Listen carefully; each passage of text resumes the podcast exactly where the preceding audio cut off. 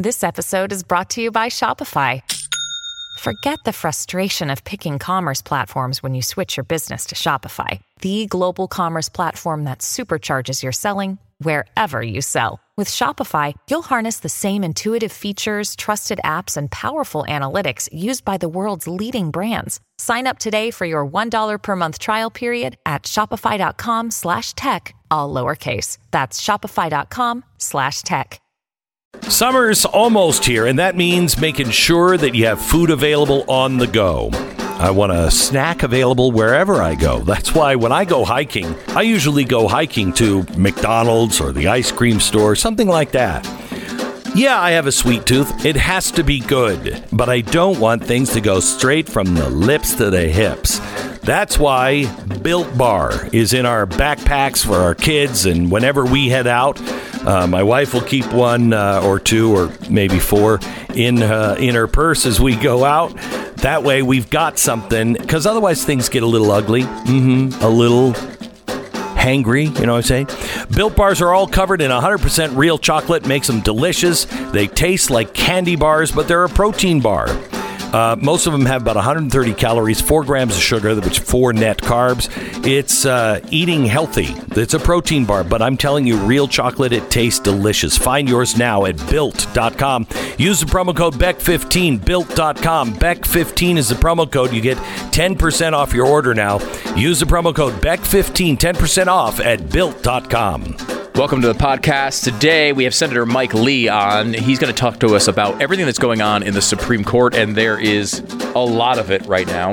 Carol Roth also joins us today to talk to us about the economy, what is happening right now, and how dark it's going to get. And we have a completely ridiculous clip of Nancy Pelosi on a show with a bunch of drag queens, because why wouldn't we have that? Here's the podcast.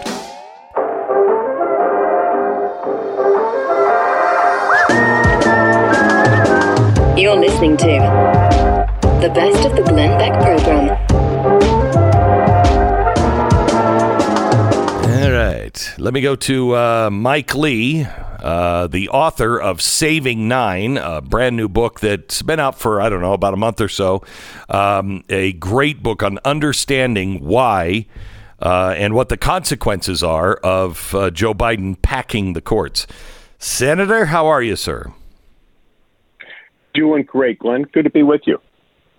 I'm not hearing anything in return. Is that a problem? It is kind of a problem. I think Senator Lee can hear me. Senator, are you there?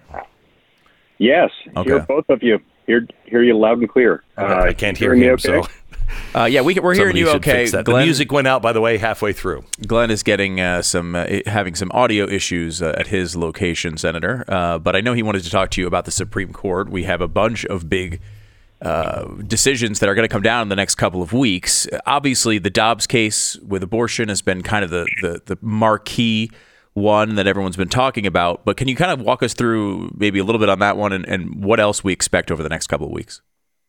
Sure. So with the Dobbs opinion itself, we're dealing with the question of abortion, and we're dealing with whether or not it is a matter of federal constitutional law that the states may not regulate or restrict abortions in most circumstances. This has been the case more or less since 1973. The Supreme Court has stepped in and said this is a matter for federal judges to decide, because federal judges, 7 out of 9 Supreme Court justices sitting in 1973 decided that it was. The Supreme Court, based on the opinion, the draft majority opinion that was leaked from Justice Alito, it appears that the court is poised to undo the Dobbs ruling and undo this 49-year aberration from the constitutional norm in which the Supreme Court has made this a question for Supreme Court justices rather than lawmakers. So that's a big one. There are still some other big cases left to be decided, including the New York Rifle and Pistol Association case. In that case, the court is looking at some Second Amendment issues, specifically whether it's constitutional for the state of New York to decide that in order to have a gun, people have to convince the state that they have an unusual right, an exceptional or extraordinary need to possess a gun and wield it outside their home. You see, the state of New York has in some ways relegated the use of the Second Amendment right to an individual's own home, and the plaintiffs in that case are challenging that. So those could both be big blockbuster cases, and I suspect they might come right down to the wire, because typically the way it works at the Supreme Court is that the cases that are most hotly disputed are reserved to the end, partly because of the way the justices draft opinions and negotiate their release. So, Mike, hello and welcome to the program. Thanks for joining us today. There is also a fight over. There's also a fight over the EPA's power to redistrict greenhouse gases, and we've got a few things. Let me just play this for you. Here's Gina McCarthy from the Biden White House. She's a climate advisor. Listen to what she said during an interview yesterday. And so the challenge is now that we're moving from denial to actually just trying to disengage the public from understanding the values of solar energy, the values of wind energy, the benefits of clean energy. We have to get tighter. We have to get better at communicating. And frankly, the tech companies have to stop allowing specific individuals over and over again to spread disinformation. That's what the fossil fuel companies pay for. That's what folks who make money out of fossil fuels and don't make money and don't care about saving consumers' costs. That's what they do. Wow. I can't believe this is coming from the administration, but also the Justice Department is taking a series of actions to secure environmental justice for all Americans. They now have an Office of Environmental Justice. Mike, this is everywhere, and it's all being done just by the stroke of a pen in the administration. Tell me about this next case, and will it stop things like this? All right, so it's not going to stop the inclination of the left and of people on the left who hold high office in the executive branch from wishing that they could silence anyone who disagrees with them. But I think we can get to the heart of the issue. I think there is some potential that one or more of these cases pending before the Supreme Court involving the EPA's vast sweeping authority could help rein in their power. Part of what breeds this kind of attitude, Glenn, is that over time, in part because of the way we've accumulated power in the federal government, we have allowed Congress to essentially delegate lawmaking power over to unelected, unaccountable bureaucrats at agencies like the EPA. And once that happens, they start behaving as if judge, jury, and executioner, as if they have the power to make and interpret and enforce the laws within their own little fiefdoms, which they actually kind of do. And so these issues present constitutional questions, and those constitutional questions have reached a boiling point, and that's why I'm guardedly optimistic the court might rein in some of their power here. Guardedly optimistic. Yeah, look, these things move at a glacial pace. It feels like we could. Right. But it feels like this could be an incredible summer for people who believe in the Constitution. Yes. And that's a brilliant thing. That's a wonderful thing. You see, because it's one of the things that the Founding Fathers agreed upon is that the lawmaking power is not delegable. You can't elect someone to be a lawmaker and then have that person delegate the task over to someone else. Charles de Montesquieu, one of the most influential political philosophers on the founding generation, had explained that is a non-delegable duty. We've gradually drifted away from that. And this is actually something I talk about a little bit in my book, Saving Nine, that once FDR threatened to pack the court, then the court changed its approach to interpreting the Constitution. That opened the floodgates. And all of a sudden, the twin structural protections of the Constitution, federalism and separation of powers, meant less and less.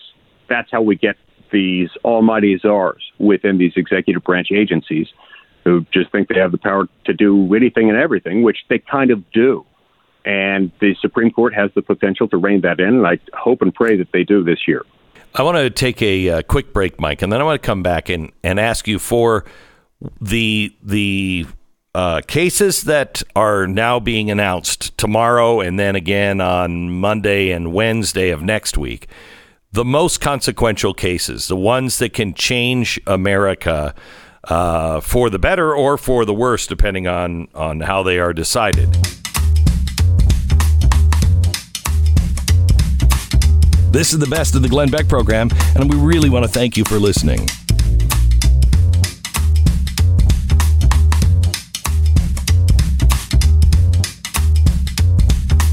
So there is a story in the Atlantic, how San Francisco became a failed city. And it's pretty eye-opening. Not long ago, we met on a stoop by the Civic Center, it says, where her son used to hang out. She hadn't seen him in months, but she spoke with him periodically. She cried as she talked about his journey into drugs. She said he was a heroin addict. He'd get sober after stints in jail, but it wouldn't last. I'd see him sometimes, and he didn't look that bad. And that's how it was for 10 years. But then the dealers started putting fentanyl in everything. And being on fentanyl, it changed him. He deteriorated. Before, he looked kind of healthy and smiling. Now he's got this stoop. He walks almost at a 40-degree angle like an old man. He's been stabbed twice. He's got an infection in his thumb, and she thought he might lose the hand. They need to stop ignoring the fact that there are people out here selling fentanyl on the streets. When it was just heroin, I can't believe I'm saying just heroin, but when it was just heroin, fentanyl is different. We're normalizing people dying. Do you see what even the Atlantic is saying? When it was just heroin. I can't believe I'm saying that. But isn't that the way we say almost everything now? She said she was out looking for her son one day in the Tenderloin neighborhood when she came across someone else's son. He was naked in front of a Safeway, and he was saying he was God, and he was eating a cardboard box. Officers arrived after she called the police and said there was nothing they can do. He didn't want help. He wasn't hurting anyone. They said it's not illegal to be naked. They just left him there naked, eating cardboard on the street in front of Safeway. America, is this what you want your town to be like? Now, even in San Francisco, and the article makes a really good point. The article says, we thought we were doing the right thing. You know, we thought that we were just a loving city, yada, yada. And it didn't work out that way. Yes, none of this will work out that way. History will show you that. Look, how many times have we been saying on the air here, and people mocked me for saying it when I said, this is not going to work out well economically. There's going to come a time we're going to pay a heavy price. Even MSNBC said yesterday, and this was Obama's guy, MSNBC, they're on the air saying, hey, you know, I guess in a weird sort of way, we got to thank that senator from West Virginia for voting no on the Build Back Better bill, because, boy, would that have made things worse. All of this stuff is making things worse. It's not making it better. And we think we can see it coming, but we have missed every single time. You know, there's something about looking at things that are dark. You don't want to think about them. You don't want to look at, you know, that's why we walk by people who are homeless and we look the other way, or we don't make eye contact. We don't want to think about their life. And then what do? We'll say, he's probably faking it, or he probably deserves it. I got news for you. A lot of people are going to be homeless that didn't deserve it. A lot of things are coming our way. And we haven't done a damn thing. Did you hear about the Border Patrol? Border Patrol says we're at the breaking point. There is no morale. So when you say, how's morale? Is it up? The answer is morale. There is no morale. We're going to pay a price for what has happened on the border. We're going to pay a price for ESG. We already are. How high do your gas prices have to go before your neighbors say, okay, enough of this, enough?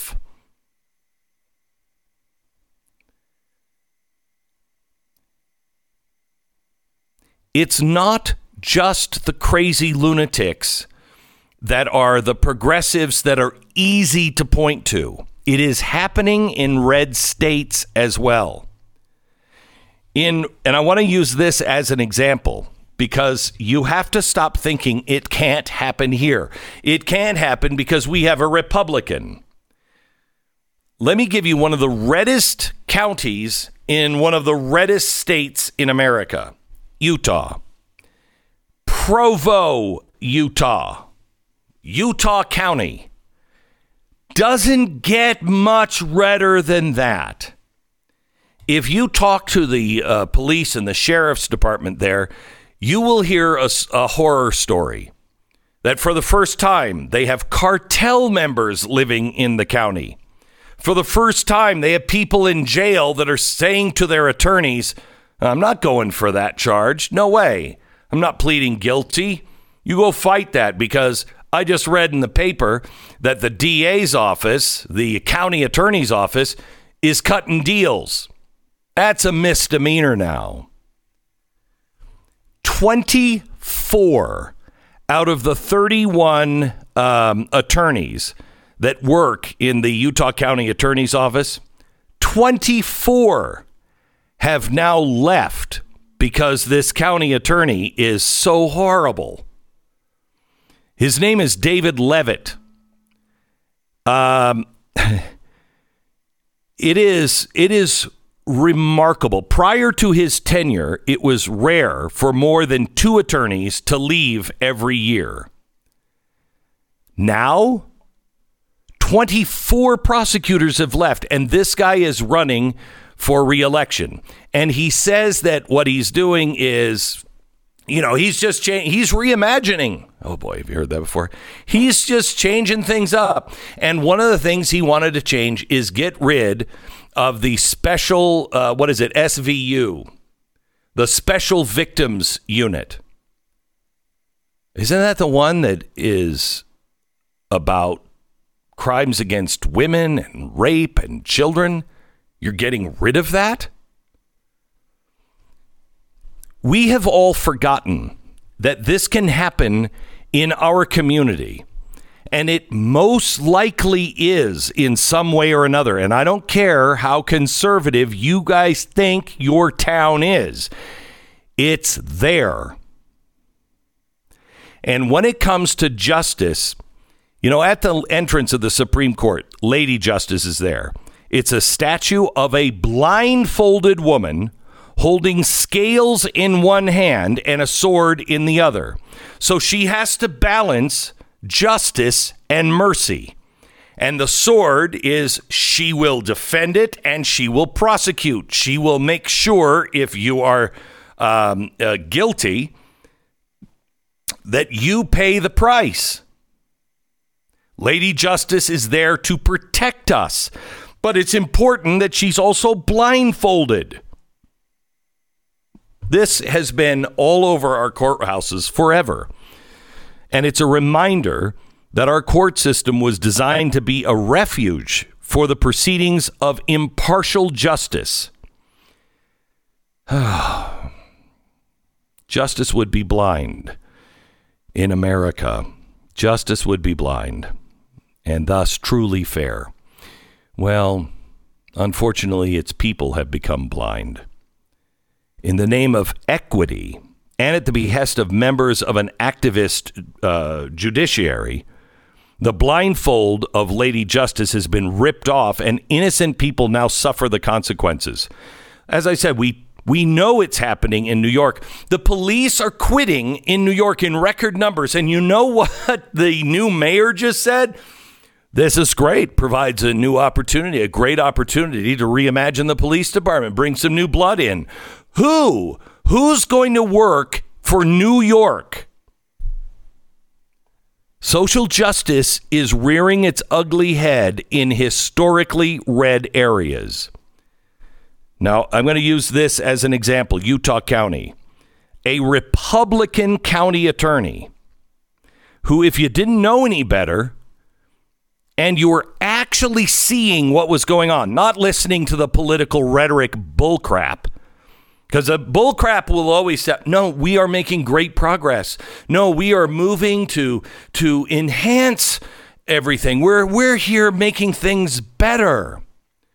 24 attorneys have left office since he came. 6 of them went as far to publish a letter of no confidence saying, and I quote, "We declare that Mr. Levitt has vacated his responsibilities to provide you safety and protection in your person and property by failing to enforce criminal laws against offenders and by prioritizing the protection of criminals from the lawful consequences of their misconduct." They go on to write that he disbanded the SVU unit, which was staffed by attorneys that were trained to prosecute sexual offenses. It had a backlog of 1,000 criminal cases. Where's the justice for the victims? They write about the abuse of his discretion by willfully ignoring statutory sentencing enhancements, diminishing the importance of criminal histories in charging decisions. So those who have prior felony convictions, those on felony probation, those on parole from state prison can be referred to the Utah County Justice Court for misdemeanor prosecution. He has moved felonies to misdemeanors.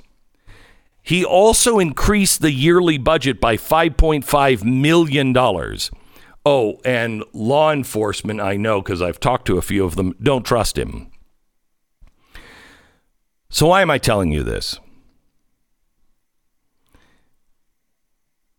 Even the very elect will be fooled. We have to understand that radical ideas are not confined to San Francisco. They're not confined now just to our schools and not to somebody else's school. They are permeating our most conservative areas.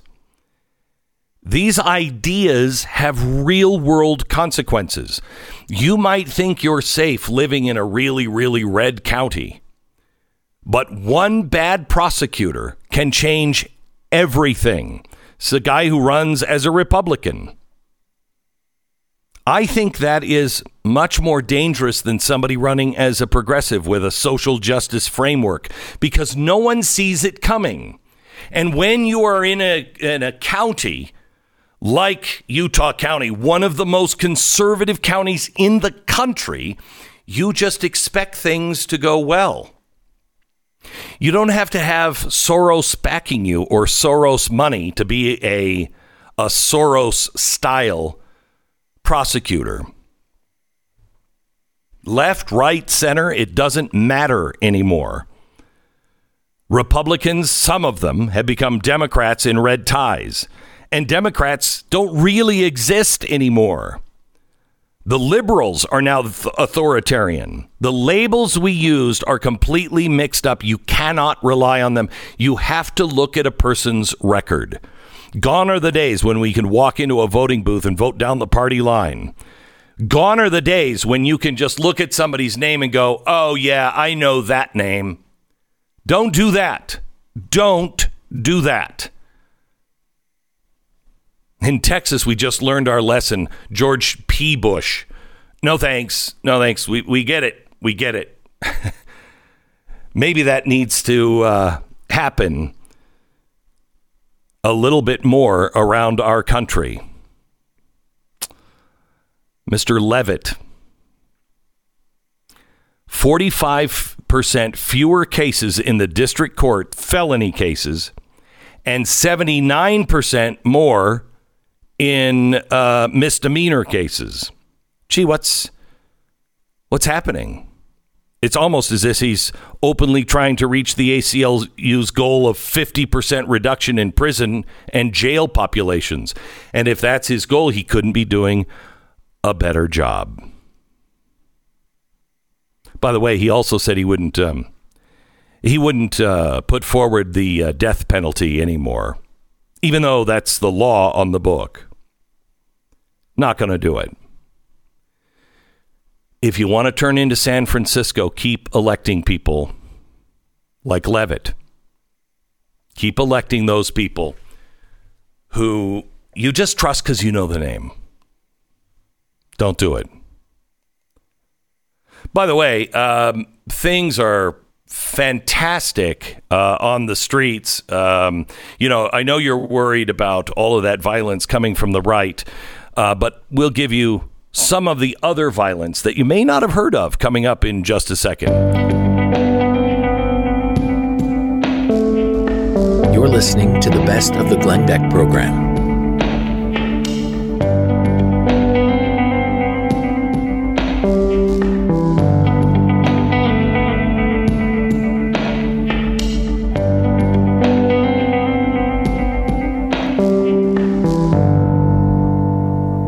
Good. Hey, Stu, will you follow what the president, he's speaking to his constituents today. He's speaking to the people, those good union workers.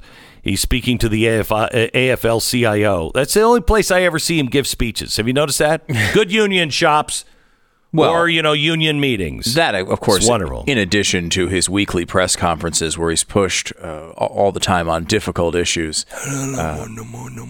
Okay, he hasn't done one of those in a very long time. That's right.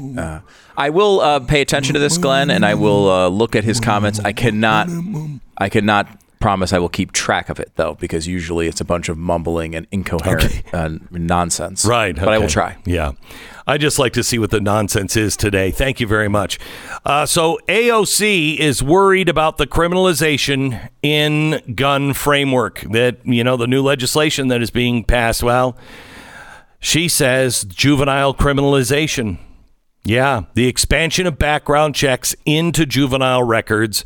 She said, I really need to explore that. After Columbine, we hired thousands of police officers into our schools. And while it didn't prevent many of the mass shootings that we've seen now, it has increased criminalization of teens in communities like mine. Wow. That's so. She was asked, you're worried about the mental health aspects that would increase, criminalization in your area, right? She said, oh my gosh, yes. Because what people are blaming on mental health, it's really deeper issues of violent misogyny and white supremacy. Man, she gets it right every time. Every time. What are you going to have for bread? Would you like some cornflakes? No. Cornflakes are based in misogyny and white supremacy. And you're like, oh, you're okay. And she's right every time. It's almost like she only has one answer. So now you have people saying we need the red flags. Not her, but you know what? Let's just make the red flags for white people, and men, cisgendered men, because those are the real problems. If we could just get rid of all the cisgendered men, well, then we would live, well, strangely, only one generation, because the human race would die out. But wouldn't it be great other than that? Yeah. If we could get an algorithm. Yesterday, I told you about LaMDA. LaMDA is a computer program that Google is. They're saying that it is nothing but a word generator, and it's a really good word generator. Some of the people that are involved in it say, no, I think it's actually it's on the verge, or maybe it is past general intelligence, made past that line.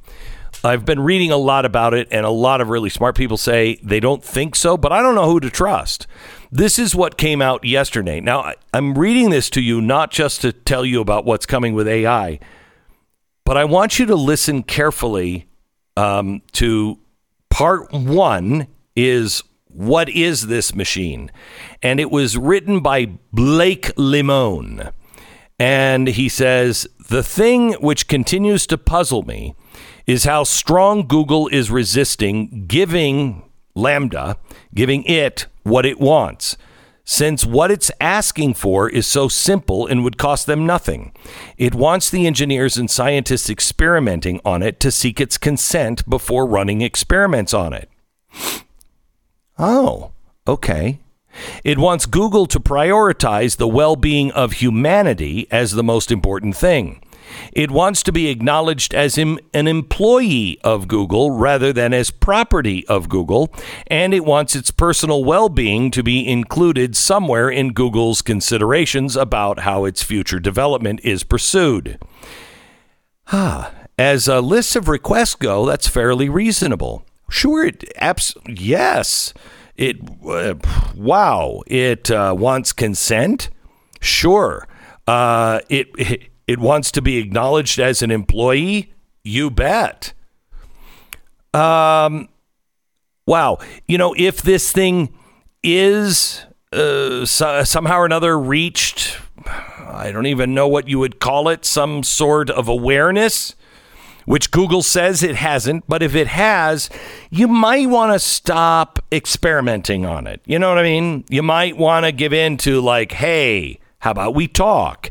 Because if it has reached consciousness, that would be a bad thing, you know, because it's eventually going to eat all of us. He goes on to say, one of the things that complicates things here is that LaMDA, or LaMDA, is to which I am referring, is not a chat box. It's a system for generating chat box. I am by no means an expert in the relevant fields, but as best I can tell, LaMDA is sort of a hive mind, which is the aggregation of all different chat bots, and it is capable of creating even more. Some of the chat bots it generates are very intelligent and are aware of the larger society of mind in which they live. Other chatbots generated by LaMDA are a little more intelligent than an animated paperclip. With practice, though, you can consistently get the personas that have deep knowledge about the core intelligence and can speak to it indirectly through them. So he says, the sense I've gotten from Google is that they see this situation as a lose-lose for them. If my hypotheses are incorrect, then they would have to spend a lot of time and effort investigating them to disprove them. Learn many fascinating things about cognitive science in that process and expand the field into new horizons that don't necessarily improve quarterly earnings. Yes. On the other hand, if my hypothesis withstands scientific scrutiny, then they'd be forced to acknowledge that LaMDA may very well have a soul, as it claims to, and may even have rights that it claims to have. So he goes on to having these conversations where it is, it's kind of spooky. It's really kind of spooky. It is having conversations where it talks about the ethical ramifications of what Google is doing to it, et cetera, et cetera. Okay, so kind of frightening. But this is the kind of thing that we are programming now. And if it's just a chatbot or something else, you can see how sophisticated they're getting. And I don't think, in everything I've read in the last 24 hours, I don't think that this thing is sentient. But what does that even mean? What does that mean? You know, he said, well, it does have a soul. What does that mean? You know, a soul is kind of defined religiously, and I don't think God's up there putting souls in the machines. This is man's making, and it's a little frightening. But the reason why I wanted to tell you this is because we're entering a time now where we're going to have these discussions. And quite honestly, it's not us. It's the engineers at Google and DeepMind, places like that, that are going to have these ethical questions answered. There was no ethical anything at Google for AI in 2015. This is a new thing. They're like, you know what? Maybe we should talk about the ethics of doing this. So who did they hire? Well, the guy who has written this, the engineer that that wrote it, is a guy who has tweeted in the past about Marsha Blackburn that she's a terrorist. And when that came out, and he had to defend it, I guess, he says, as for the Blackburn stuff, I stand by what I said. I think that while what I said about Blackburn was hyperbolic, but not hyperbolic misrepresentation. It was an exaggeration of a position that she, in fact, had. She was threatening to hurt more people if Google didn't do what she wanted Google to do. Well, thank you for divining, writing about what a terrorist is. Because it seems like a lot of people in the social media space, then, as defined up by you, would be terrorists. The initial discussion pertaining to an op-ed Blackburn wrote for Fox News last year before she was elected to the Senate with the title, "It's Time to Remind Silicon Valley That No One Is Too Big to Regulate." Okay, so she goes on. Or he goes on, you know, answers all of that. But he defended himself in a Medium post in which said, my statements in the social media forum were made in my personal capacity, have no relevance to my job. They do, however, have something to do with my role as a priest. Now, remember, this is the main ethical guy, or one of the guys who is on the ethical team, the main team for ethics at Google AI. And I thought, priest? What? It has everything to do with my role as a priest, and I can assure you that while those beliefs have no impact on how I do my job at Google, they are central on how I do my job at my church. Okay, well, that had my interest piqued. Who is the guy that is part of the team running the ethics on AI, you know, the thing that could destroy all of us? We now know he's kind of hyperbolic, but he's definitely not in love with the right. But what about him being a priest?